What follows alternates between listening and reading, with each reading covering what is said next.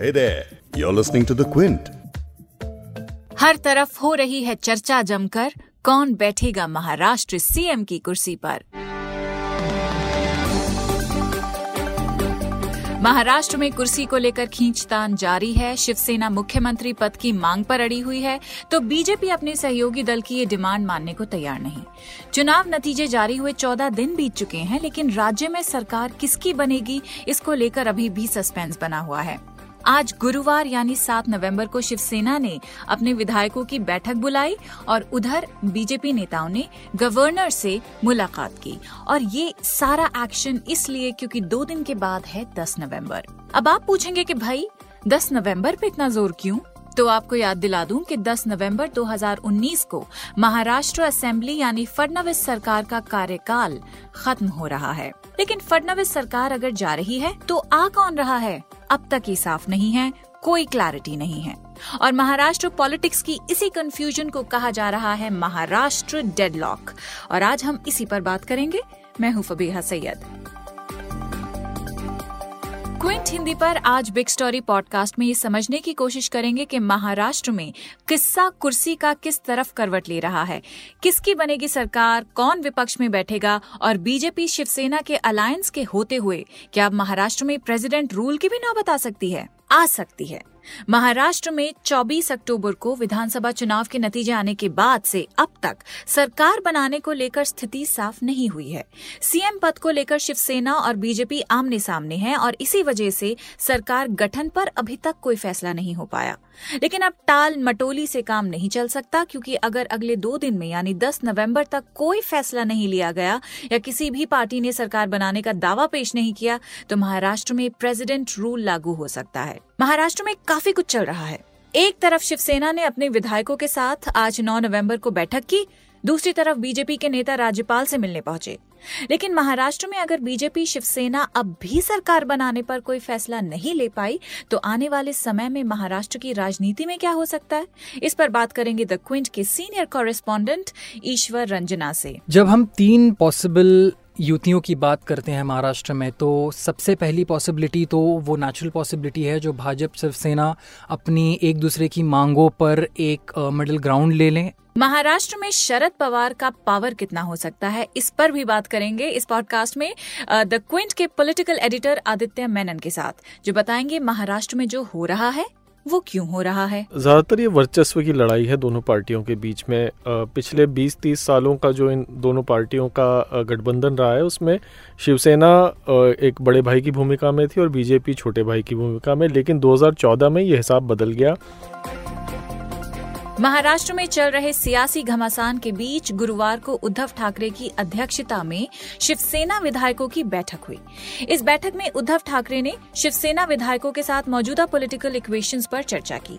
इस बैठक में तय ये किया गया कि शिवसेना मुख्यमंत्री पद की मांग पर कायम रहेगी। उद्धव ठाकरे ने कहा कि बीजेपी को अपना वादा निभाना चाहिए। इस बैठक के फ़ौरन बाद क्विंट हिंदी के कॉरेस्पॉन्डेंट रौनक कुकड़े ने बात की शिवसेना विधायक गोपी चंद बजोरिया ऐसी सुनिए उन्होंने क्या कहा। बैठक के अंदर शिवसेना पार्टी के सभी विधायक थे। उसमें पक्ष प्रमुख उद्धव साहब ठाकरे ने बताया कि जो निवडणूक के पहले भारतीय जनता पार्टी के साथ में जो करार हुआ था, वो करार के ऊपर भारतीय जनता पार्टी ने कायम रहना चाहिए। फिफ्टी फिफ्टी के फार्मूले के ऊपर जो बातें अमित शाह जी के साथ में तय हुई थी, वो बातों का पालन भारतीय जनता पार्टी ने करना चाहिए, क्योंकि पूरे महाराष्ट्र ने भारतीय जनता पार्टी को और शिवसेना को कायम मैंडेट दिया हुआ है। अगर वो फिफ्टी फिफ्टी की बात के ऊपर कायम नहीं रहते हैं बीजेपी वाले तो ये जनता के साथ में अन्याय होगा।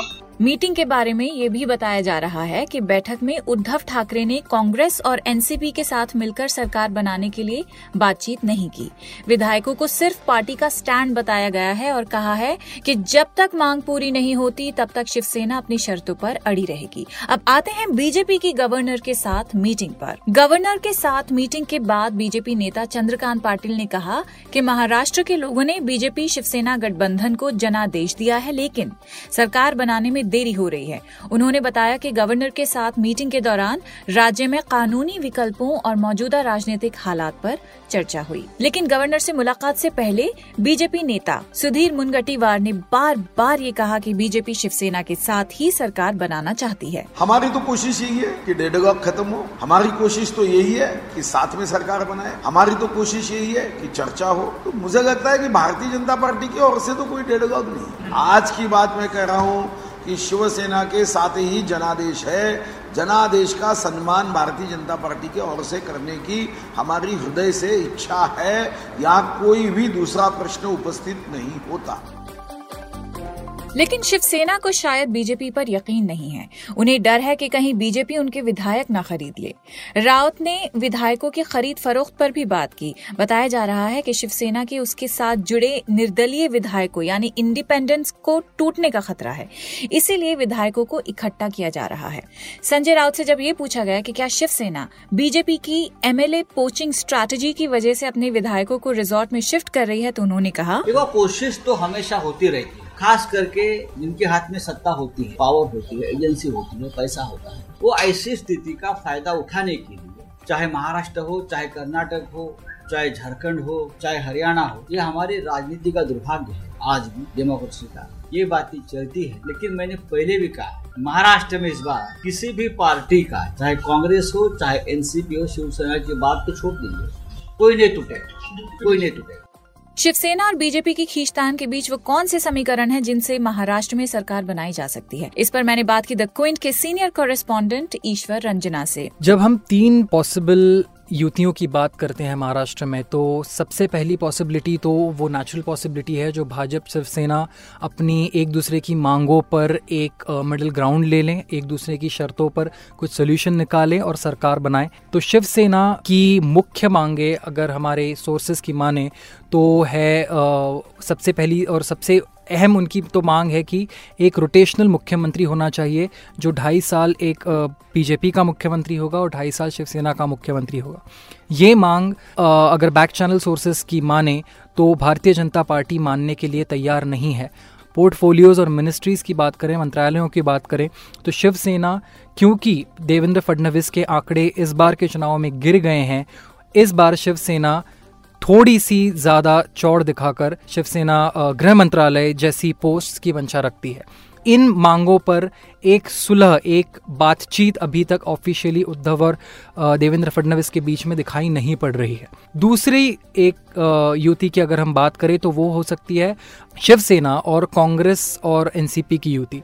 अब इस युति की अगर हम बात करें और हम आंकड़ों को देखें तो शिवसेना निर्दलियों के सपोर्ट के साथ तिरसठ एम अपने पास होने की बात करती है। एनसीपी और कांग्रेस के आंकड़ों को अगर हम देखें तो एनसीपी के 54 और कांग्रेस के 44 मिलाकर अगर हम इन तीनों पार्टियों के आंकड़ों को जोड़ें तो ये आंकड़ा 161 तक पहुँचता है। ये 161 का आंकड़ा 144 के हाफ़ वे मार्क के ऊपर एक बहुत ही आसान मेजोरिटी इस युति के लिए बन जाती है। लेकिन इस युति में तीनों पार्टियों का नुकसान इस तरह से है कि विचारधाराएँ जो रही हैं, कांग्रेस, एनसीपी की जो एक तरह की विचारधारा रही है और शिवसेना की एक तरह की विचारधारा रही है, तीनों पार्टियाँ दो अलग अलग एंड्स पर आती हैं विचारधाराओं के मामलों में।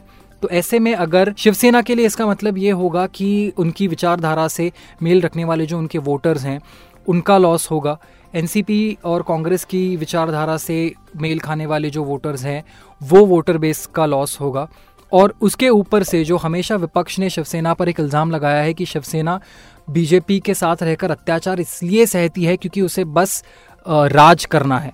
तो ये एक एलिगेशन है, वो कंफर्म हो जाएगा कि शिवसेना तो सत्ता के लिए कुछ भी कर सकती है, वो कांग्रेस और एनसीपी आइडियोलॉजिकल ओपोनेंट्स के साथ भी हाथ मिला सकती है। तो इसके लिए इन तीनों पार्टियों का सिर्फ़ राज्य के स्तर पर ही नहीं, बल्कि राष्ट्रीय स्तर पर एक क्रेडिबिलिटी पर प्रश्न चिन्ह लगेगा। तीसरे सिनारियो की अगर हम बात करें, तीसरी एक तरह की युति की अगर हम बात करें तो सबसे पहले आपको 2014 की याद दिला दे, जब 122 सीटें देवेंद्र फडणवीस की आई थी और शिवसेना की तिरसठ सीटें आई थी। दोनों पार्टियाँ उस वक्त साथ नहीं, बल्कि अलग अलग सारी टू सीट्स पर लड़ी थी। लेकिन फिर भी 20 से 24 सीटें देवेंद्र फडणवीस को अपनी सरकार बनाने के लिए कम पड़ रही थी और उस वक्त शरद पवार और राष्ट्रवादी कांग्रेस ने ओपनली उनको अपना सपोर्ट एक्सटेंड किया था। लेकिन आगे जाकर हम सभी जानते हैं किस तरह शिवसेना और बीजेपी ने सुलह करके एक सरकार बना। इस बार की अगर हम बात करें तो इस बार भी एनसीपी के पास उतने आंकड़े हैं कि वो एक कंफर्टेबल मेजोरिटी देवेंद्र फडणवीस को दिलवा सकें। एक इसका तरीका ये हो सकता है कि जब फ्लोर टेस्ट की बात आ जाए, जब अपनी मेजोरिटी प्रूव करने की बात आ जाए तो राष्ट्रवादी कांग्रेस वोटिंग से एब्सटेन कर ले। हाफ़ वे मार्क जो है मेजोरिटी मार्क जो है, उसे नीचे ला दे ताकि देवेंद्र फडणवीस और भारतीय जनता पार्टी आसानी से अपनी मेजोरिटी प्रूव करके सरकार बना सके। ये फ़िलहाल फारफेस्ट इसीलिए लग रहा है क्योंकि कई मीटिंग्स हो चुकी है। पिछले कई दिनों में देवेंद्र फडणवीस, अमित शाह जी से मिल चुके हैं। सारी पार्टियाँ बारी बारी से गवर्नर कोश्यारी से मिलकर आ चुकी हैं। ये अभी तक पॉसिबिलिटी इसीलिए नहीं लग रही है क्योंकि कल तक की भी अगर हम बात करें तो शरद पवार का कहना है कि उन्हें विपक्ष में बैठने का मैंडेट जनता की तरफ़ से मिला है और वो विपक्ष में ही बैठेंगे। तो अगर दूसरी और तीसरी पॉसिबिलिटी की अगर हम बात करें तो ये दोनों पॉसिबिलिटी शरद पवार के बयान को मद्देनजर रखते हुए रूल आउट हो जाती है। महाराष्ट्र में सरकार बनाने की पॉसिबिलिटीज क्या हो सकती हैं? वो आपने ईश्वर से सुनी लिया है। लेकिन इन समीकरणों की नौबत ही क्यों? आखिर शिवसेना और बीजेपी जो विधानसभा चुनाव में साथ मिलकर लड़ी थी, वो अब एक दूसरे के खिलाफ क्यों हैं? आपको बता दूँ कि इस विधानसभा चुनाव में बीजेपी 105 सीटें जीतकर सबसे बड़ी पार्टी बनी। वहीं शिवसेना को 56 सीटों पर जीत मिली। बात विपक्षी गठबंधन की करें तो एनसीपी को 54 सीटों पर जीत मिली और कांग्रेस के खाते में 44 सीट्स आई। लेकिन 288 सीटों वाली महाराष्ट्र विधानसभा में बहुमत का आंकड़ा है 145 जो कोई भी पार्टी अभी तक हासिल नहीं कर पाई है। लेकिन बीजेपी शिवसेना गठबंधन को बहुमत मिलने के बाद भी सरकार बना बनाने के लिए दावा पेश करने में कहाँ पेच फंस रहा है?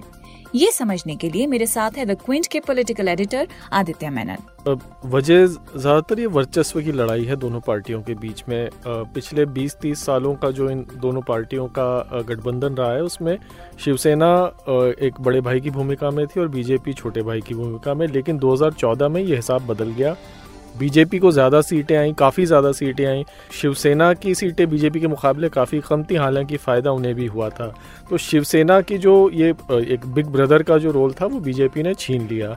शिवसेना जो अपने आप को एक महाराष्ट्र की रीजनल पार्टी जो सबसे बड़ी रीजनल पार्टी मानती है उनको अपनी एक, एक प्राइड को ठेस पहुँची है। अब शिवसेना जो पाँच साल उन्होंने बीजेपी के जूनियर पार्टनर बतौर काम किया है तो उसका अब ये बदला लेना चाह रहे हैं कि हम किसी भी तरह से अब इस इस पावर इक्वेशन को हम किसी तरह से चेंज कर दें और खुद अपना वर्चस्व कायम करें महाराष्ट्र में। और शिवसेना को ये भी लग रहा है कि जब तक बीजेपी है, तब तक, जब तक बीजेपी अपने परवान पर है, तब तक शिवसेना ग्रो नहीं कर पाएगी। क्योंकि एक हिंदुत्व के अंदर भी दोनों पार्टियों के बीच में एक टसल चल रहा है। जब अटल बिहारी वाजपेयी पीएम थे, तब बाड़ा साहेब ठाकरे यहाँ पर शिवसेना हेड कर रहे थे। तो तब बड़ा क्लियर था कि अटल बिहारी वाजपेयी एक मॉडरेट हिंदुत्व की हिंदुत्व को लेकर चलते और बाड़ा साहेब ठाकरे हार्डलाइन हिंदुत्व को। पर अब नरेंद्र मोदी जो खुद एक हार्डलाइन हिंदुत्व को आगे बढ़ाने की उनकी एक छवि है तो उद्धव ठाकरे उन्हें मैच नहीं कर पा रहे हैं। तो अब शिवसेना अपने आप को एक मॉडरेट पार्टी की तरह पेश करना चाह रही है यूथ की पार्टी की तरह पेश करना चाह रही है उद्धव ये उद्धव ठाकरे के बेटे, आदित्य ठाकरे के ज़रिए। लेकिन अभी भी वो ना हिंदुत्व ढंग से कर पा रहे हैं और ना लिबरल पार्टी बन पा रहे हैं। तो शिवसेना क्या, का वजूद क्या है? लड़ाई उस पर जाके सिमट जाती है। क्या हम इसे शिवसेना का आइडियोलॉजिकल क्राइसिस कह सकते हैं? ये शिवसेना का आइडियोलॉजिकल क्राइसिस ज़रूर है क्योंकि पार्टी समझ नहीं पा रही है where it stand is it a ridge वो समझ नहीं पा रहे हैं कि क्या वो एक महाराष्ट्र की रीजनल पार्टी है या फिर वो एक हिंदुत्व पार्टी है। अगर हिंदुत्व पार्टी है तो फिर बीजेपी के साथ तालमेल तोड़ने का सवाल ही नहीं उठता जबकि राम मंदिर का वर्डिक्ट आने वाला है और आर्टिकल थ्री सेवेंटी जो शिवसेना की भी डिमांड रही थी वो भी बीजेपी ने फुलफिल कर दिया है। तो अब वैसे में हिंदुत्व अगर नहीं है फिर अगर दोनों का एक एक जो एक कॉमन ग्राउंड तो फिर क्या है? तो फिर शिवसेना महाराष्ट्र के रीजनल इंटरेस्ट को आगे बढ़ाएँगे तो फिर वहाँ पे उनका एक कॉमन ग्राउंड बनता है एनसीपी के साथ, खास तौर पे, जो एक और रीजनल पार्टी है महाराष्ट्र में। तो शिवसेना की आइडियोलॉजिकल क्राइसिस है। नौतियों की ही हम बात कर रहे हैं पार्टीज़ अभी तक किसी एक उस पे डिसीज़न पे नहीं आ पाए हैं। तो ऐसे में प्रेसिडेंट रूल स्थापित होने की जो संभावना है, उसके बारे में मैं आपसे जानना चाहूँगी। उसका क्या मतलब है? अब कायदे से तो पहला स्टेप ही नहीं हुआ है। पहला स्टेप तो ये कि जो सबसे बड़ी पार्टी है, वो क्लेम स्टेट करे और सरकार बनाने की कोशिश करे, एक विश्वास मत का उसे वक्त दिया जाए। लेकिन वो स्टेप ही नहीं हुआ है अभी तो। अगर वो पार्टी नहीं साबित करे तो फिर दूसरी पार्टी को मौका दिया जाना चाहिए, जो शिवसेना है इस केस में। लेकिन अब ये हो सकता है कि अगर बीजेपी नहीं साबित कर पाती है तब सेंटर प्रेसिडेंट्स रूल लगा दे। लेकिन अगर ऐसा होता है तो शिवसेना और एनसीपी के लिए एक बहुत एक बहुत बड़ा इशू मिल जाएगा उन्हें कि आपने महाराष्ट्र में एक लेजिटिमेट सरकार नहीं बनने दी। और ये महाराष्ट्र की अस्मिता की बात आ जाएगी फिर यहाँ पर। तो बीजेपी क्या ऐसा ऐसा जोखिम भरा कदम उठाएगी या नहीं, वो अब पता, अभी कह नहीं सकते।